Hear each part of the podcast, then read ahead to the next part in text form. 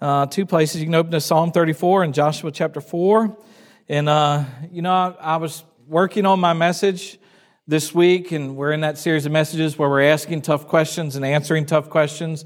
And I still have the, that, that message um, about 90% done um, before I abandoned it this week to, to preach this message, which isn't really a sermon in the same sense. Uh, it's just really some thoughts because it occurred to me, and I've been thinking about it all week, and I said to Denise last night, just to test her, that this week marks a particularly strange anniversary for us. I don't know if you've realized uh, what this week is. Does anybody know what this week is, the anniversary? Not you. Does anybody else know? she knows because I told her last night. She missed. She missed initially, but what, what's the anniversary? What's today the anniversary of? Anybody know?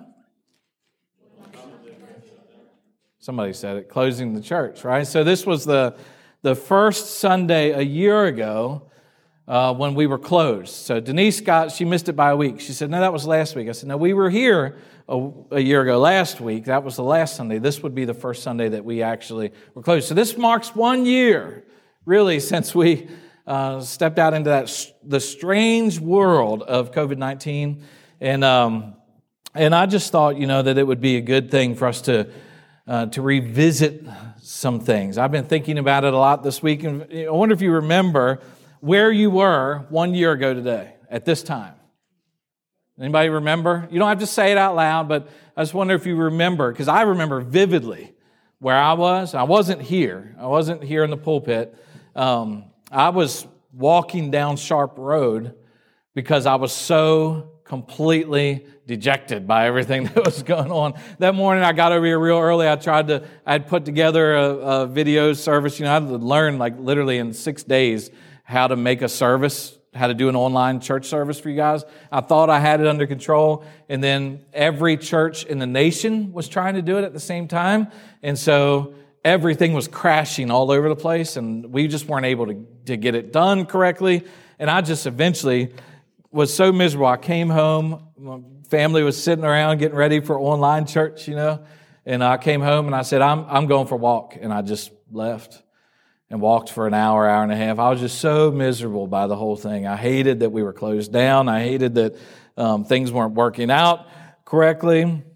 Um, it was just miserable. And this week I looked back at some pictures of Easter from last year. And uh, I do have some pictures because uh, I wanted to remember what it was like. And I have some pictures of the sanctuary empty with just some lights up here in front and a camera up here in front on Easter Sunday, you know, just not being able to be together. And uh, it was horrible. It was horrible in so many ways. The whole experience really stunk, you know, and, and uh, preaching to, in an empty room, um, shutting down all of our ministries, shutting down our lives in many ways. Really, really stunk. But we've come a long way, haven't we? And that's what I thought it, it would be almost, I think, spiritually irresponsible to move past a day that marks the anniversary of such a challenge without pausing to at least thank God for how good He's been to us. And so that's what I want to do this morning. I just want to read you two passages of Scripture and then share my thoughts with you. Uh, psalm 34, one of my favorite Psalms, a psalm that we sing from time to time. But listen to Psalm 34, verses 1 down through verse 10. I'm not going to do any exposition of Scripture this morning. Just listen to the Scriptures. I will bless the Lord at all times. His praise shall continually be in my mouth. My soul makes its boast in the Lord. Let the humble hear and be glad. Oh, magnify the Lord with me, and let us exalt his name together. Of these words, verse 4 I sought the Lord and he answered me and delivered me from all my fears. Those who look on him are radiant, and their faces shall never be ashamed. This poor man cried, and the Lord heard him and saved him out of all of his troubles. The angel of the Lord encamps around those who fear him and delivers them. Verse 8. This is the key verse here. Oh, taste and see that the Lord is good. Blessed is the man who takes refuge in him. Oh, fear the Lord, you his saints, for those who fear him have no lack. The young lions suffer want and hungry, but those who seek the Lord lack no good thing. God is good. Amen. God is good to us. And then Joshua chapter 4, and this passage occurred to me as well this week. Now, let me give you a bit of context before we get to chapter 4, before I read it so it makes sense to you.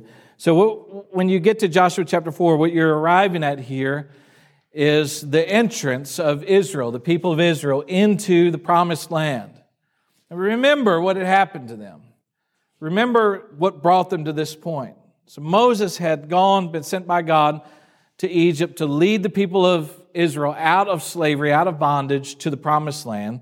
They, they were successfully led out of Egypt into the wilderness. God was fighting their battles for them. God was providing manna, daily bread for them, giving them water to drink. He was providing for all their needs, needs and they stand on the edge, literally, they're right there getting ready to enter into the promised land.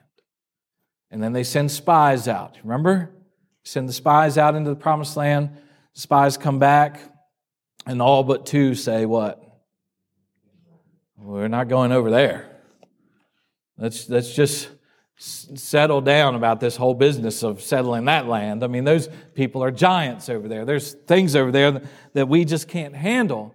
But then we had Joshua as one of the two who said, What? No, no, no, let's, we can go, we can do this. Joshua was faithful. But the result of that moment in Israel's history was that God said, Since this generation won't trust me, all of you will die in the wilderness. This generation will die in the wilderness. So a generation passes from when they should have entered in in faith to when they'll be allowed to enter in now. And so now they stand ready to cross the Jordan River into the promised land. And God gives Joshua a command and says, Take the people up to the, to the river. And as they reach the river, the, the priest will be there carrying the ark. And as they touch, stand at the edge of the water, I will cause the water to stop running. So the water itself is, is dammed up divinely by God. The water of the River Jordan stops and the people will pass through on dry ground. And so that's where we arrive in chapter 4. They're getting ready to pass through this miraculous moment. Look at chapter 4, verse 1. When all the nation had finished passing over the Jordan, the Lord said to Joshua, Take 12 men from the people, from each tribe a man, and command them, saying, Take 12 stones from here out of the midst of the Jordan, from the very place where the priest's feet stood firmly, and bring them over with you and lay them down in the place where you lodge tonight. Then Joshua called the twelve men from the people of Israel, whom he had appointed, a man from each tribe. And Joshua said to them, Pass on before the ark of the Lord your God into the midst of the Jordan, and take up each of you a stone upon his shoulder, according to the number of the tribes of the people of Israel, that this may be a sign among you. Listen to this. When your children ask in times to come, What do those stones mean to you? Then you shall tell them that the waters of the Jordan were cut off before the ark of the covenant of the Lord. When it passed over the Jordan, the waters of the Jordan were cut off. So these stones shall be to the people of Israel a memorial forever. I've always loved the idea of memorial stones. Just the idea of setting up in your life places and, and for lack of a better word, just monuments in your life that remind you of what God has done. And that's what they're being told to do here. Take up 12 stones, carry them out of the Jordan, and, and arrange them in such a way so that when people see them, what would you say? I was camping with my brother last winter, and we were, uh, or, or last fall rather, and we were up in Green Ridge State Forest, and we were hiking back a trail, and we got to 15 Mile Creek where it crossed the trail, and we arrived at the trail in the middle of the state forest, in the middle of nowhere. And there, when we got to the uh, water's edge, there was a pile of stones built up into a pyramid. And you know what we said to each other? I wonder what those are for. You know, we want to we want people to ask the question what, what is that about? Why have you set up that monument? And so, by setting these up, the idea is that anytime that the children of Israel then see these stones, they'll ask and they'll be able to tell what God has done in their life. This is the spiritual discipline, by the way, of remembering the goodness of God. And I say it's a spiritual discipline because I think it's a discipline that needs to be cultivated. We're not real good at it all the time, are we?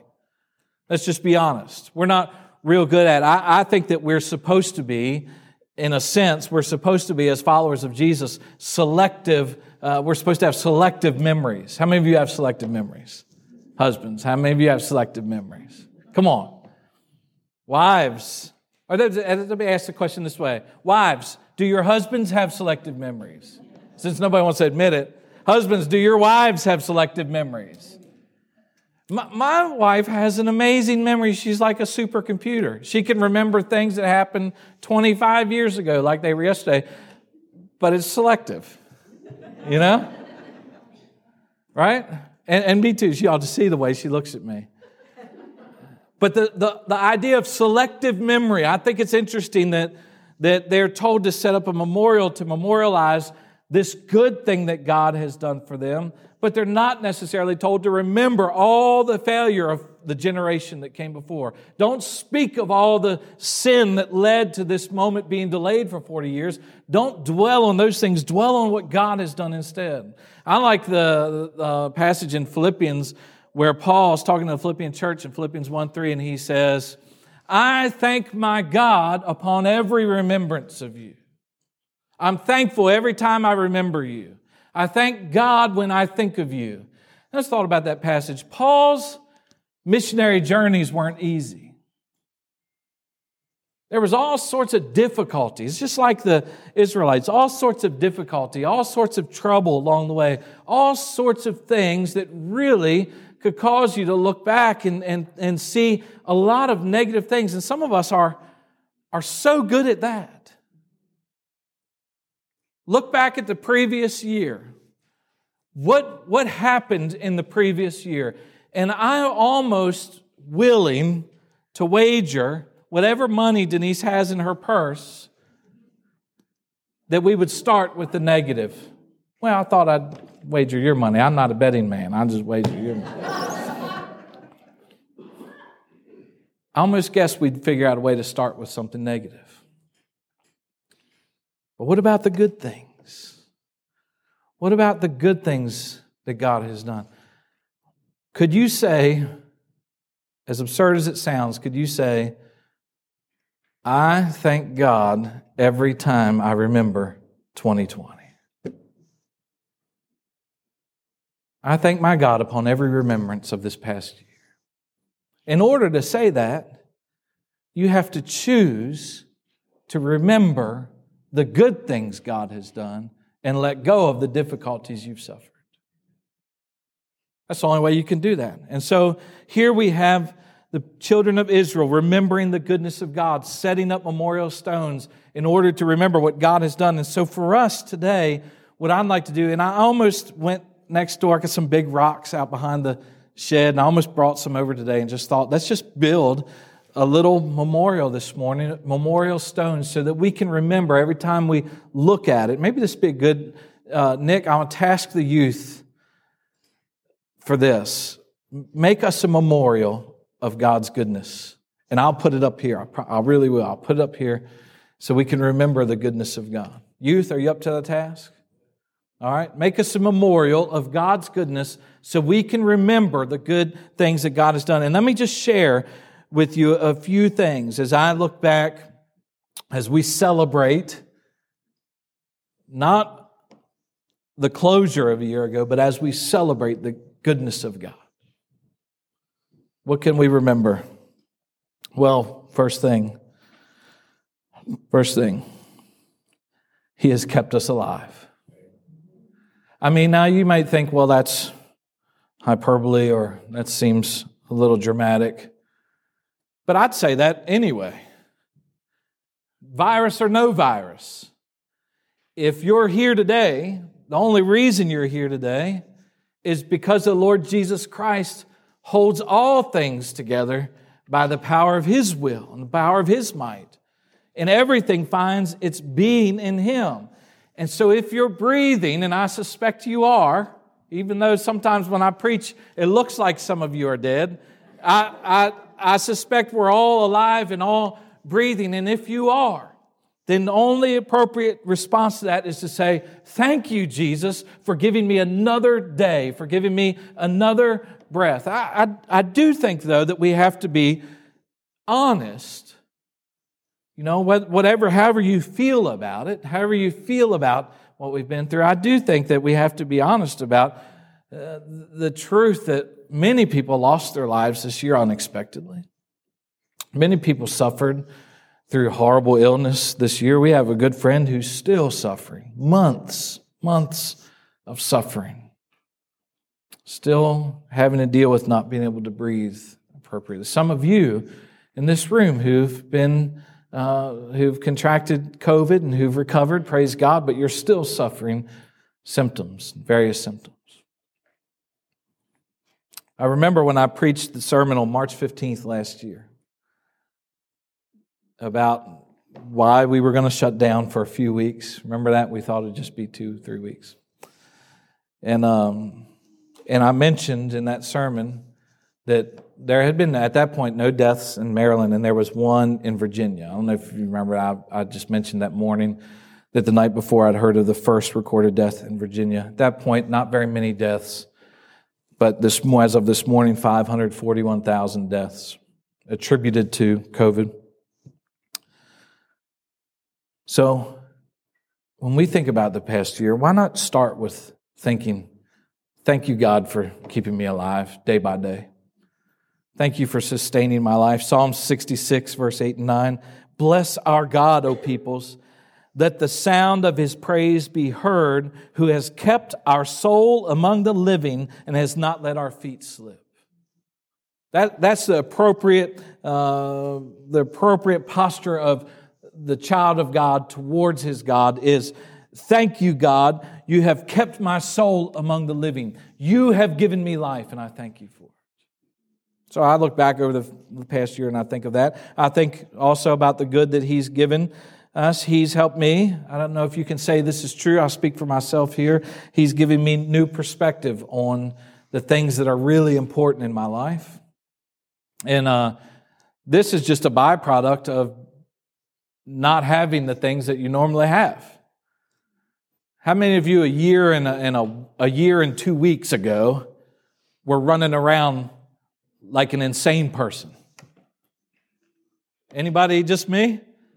Like seriously, we would be running around doing softball, this at Glenelg, and, and then up at HCYP, and then uh, friends going here and friends coming to the house, and us being involved in other things, and then uh, church on uh, midweek services on church and cooking dinner for the church. And I'll just tell you, it's like uh, everything that we were involved in in our life and at the church, we just were running nonstop, never had time to stop and slow down and think about things. And then add on top of that all the things that you just like and all the things that you allow to eat up your time.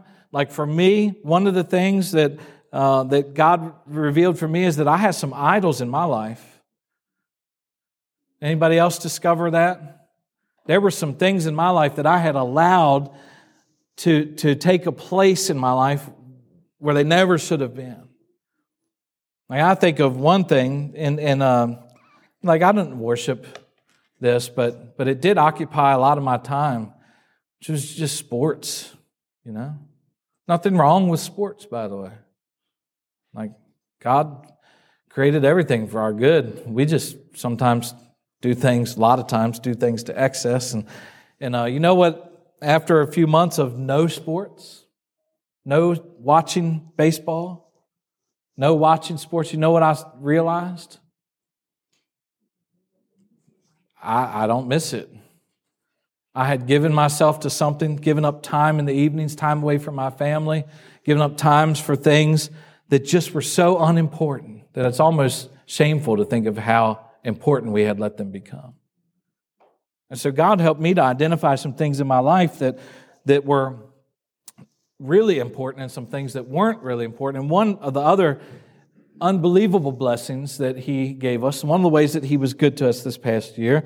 Now, some of you may not agree on this, uh, but He gave us wonderful time with our families that we may never have again. Like, I don't know if we'll ever be in a situation again where we'll be forced to just be at home with our families. And that was a wonderful blessing.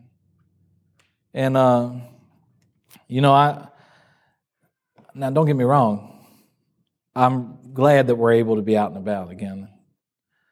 But it was nice to just come here, work, go home, and know the only thing I have to do tonight is spend time with my wife and my children. That was a wonderful blessing. God was good to us in that way. And we could keep going on and on and on about all the little ways that God has been good to us in the last year. But let me say something about us as a church. God has been unusually good to us as a church. I mean, unusually good to us. Really been an amazing thing. Like, I think about all the ways that, um, that God has been good. Let me touch on the, the most, what, what we typically say is the most unspiritual thing financially. I mean, Kim, I should have just gotten the right numbers from you for this, but just correct me if I'm way off, way out in left field somewhere.